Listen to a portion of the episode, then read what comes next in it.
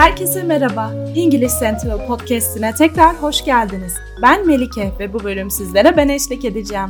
Bugünün konusu hepimizin düzenli olarak karşılaştığı bir konu. Yardım isteme sanatı. Bu podcast'imizde yardım istemenin birçok farklı yolunu size anlattık ve her birini ne zaman kullanmanız gerektiği konusunda size yol göstereceğiz.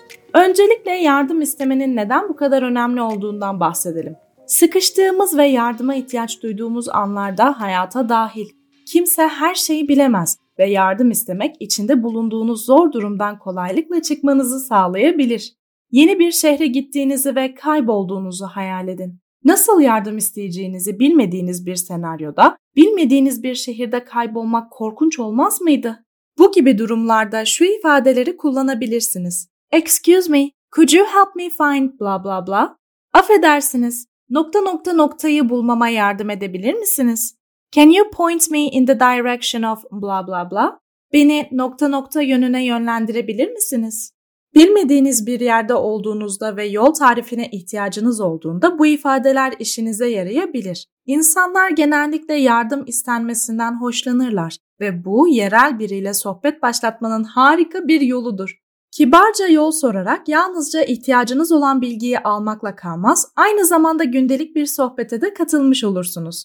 Diyelim ki derste öğretmenin ne dediğini anlamadınız ya da bir toplantıda söylenenleri tam olarak takip edemediniz. Anlamadığınız bir konuya açıklama istemek için şu ifadeleri kullanabilirsiniz. I'm sorry, but I didn't quite catch that. Could you please explain it again? Kusura bakmayın ama tam anlayamadım. Lütfen tekrar açıklayabilir misiniz? I'm a bit confused. Could you break it down for me please? Biraz kafam karıştı. Rica etsem benim için açıklayabilir misiniz? Ya da diyelim ki birinden bir iyilik isteyeceksiniz. Biliyorsunuz ki iyilik istemek hayatın bir parçasıdır ve bunu kibarca yapmak önemlidir. Örneğin, Can you do me a favor? Bana bir iyilik yapabilir misin? Would it be possible for you to blah blah blah? Nokta nokta nokta yapman mümkün mü? Bu ifadeleri kullanmak neye ihtiyacınız olduğunu açıkça belirtirken karşınızdakinin zamanını ve emeğini de takdir etmiş olursunuz.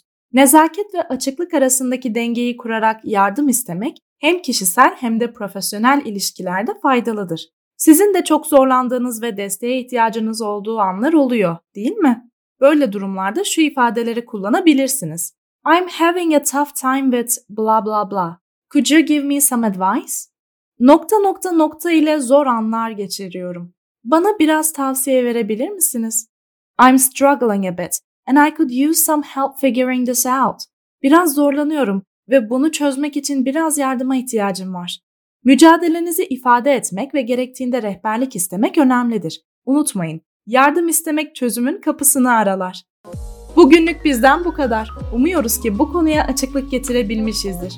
Daha fazla bilgi için www.englishcentral.com adresini ziyaret edebilir veya İngiliz Central uygulamasını indirebilirsiniz. Ayrıca metin kutucuğundaki linke tıklayarak İngiliz Central'a ücretsiz bir şekilde kayıt olabilir, ücretsiz deneme dersinizi planlayabilir ve 30 binden fazla video içeriğine erişim sağlayabilirsiniz. Bu bölümü beğendiyseniz bizi oynatma listenize eklemeyi ve bölümlerinize kaydetmeyi unutmayın. Dinlediğiniz için teşekkür ederiz. Tekrar konuşmak üzere.